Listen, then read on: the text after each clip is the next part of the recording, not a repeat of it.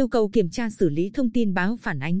Báo Bình Định số ra ngày 15 tháng 8 năm 2020 đăng thông tin bất an với xe chở gỗ keo quá khổ quá tải. Trong đó phản ánh tình trạng nhiều xe chở gỗ keo quá khổ quá tải. Các lái xe thường cho xe phóng nhanh, giành đường, vượt ẩu lưu thông trên tỉnh lộ 629 thuộc địa bàn xã An Hòa, huyện An Lão,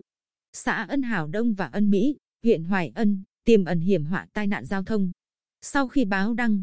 Chủ tịch Ủy ban nhân dân tỉnh đã có ý kiến chỉ đạo giao công an tỉnh phối hợp với Sở Giao thông Vận tải và Ủy ban nhân dân các huyện An Lão, Hoài Ân và các đơn vị liên quan kiểm tra xác minh nội dung thông tin báo Bình Định đã phản ánh, khẩn trương làm rõ trách nhiệm và xử lý đối với các tập thể cá nhân có liên quan, nếu có. Trả lời cho báo Bình Định, báo cáo kết quả cho thường trực tỉnh ủy. Ủy ban nhân dân tỉnh trước ngày 10 tháng 9 năm 2020 Liên quan đến việc báo Bình Định số ra ngày 20 tháng 8 năm 2020 đăng thông tin tái diễn nạn khai thác đá trái phép tại núi Hòn Trà, Chủ tịch Ủy ban nhân dân tỉnh cũng có ý kiến chỉ đạo. Giao Sở Tài nguyên và Môi trường phối hợp với Ủy ban nhân dân thành phố Quy Nhơn và các đơn vị liên quan kiểm tra xác minh nội dung thông tin báo Bình Định đã phản ánh.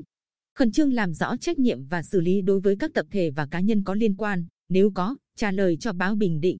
Báo cáo kết quả cho Thường trực tỉnh ủy và Ủy ban Nhân dân tỉnh trước ngày 10 tháng 9 năm 2020.